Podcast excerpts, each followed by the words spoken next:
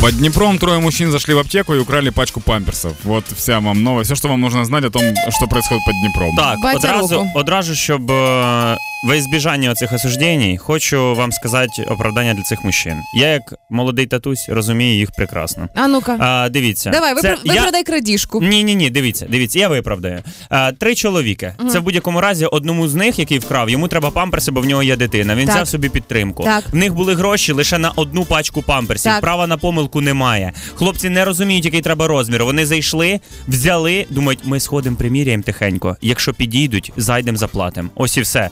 Ребят, тут дуже все просто. Це ніяка не крадіжка, це просто як на базарі. Типу, візьмемо, поміряємо, якщо підійде, заплатимо. Ось і все. Мне кажется, такая тема, три чувака собрались, э, накидались, и пришла какая-то просто идея прикольная. Ну, у меня часто бывает, когда мы там, знаешь, когда э, несется какой-то кураж, и ты думаешь, ну, хочется сделать какую-то глупость.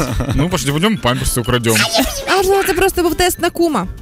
Реально, можливо, саме таким чином е, молодий папа старався підібрати, хто із друзів реально готовий хрестити його малого або е, дочку, не знаю, яка Прям піти на кримінал. Типу. Да, ну типу, знаєш, е, коли мій дружочок покатіла е, став татом, то він такі тупості мені придумував приблизно. Типу, ну ти ж розумієш, щоб бути крьосний, треба бути на одній волні. Ну ця вся борода, коротше. Мгм. І подібні речі відбувалися. Я нічого не крала, але тупості робила. І мені здається, таким чином це просто класний тест.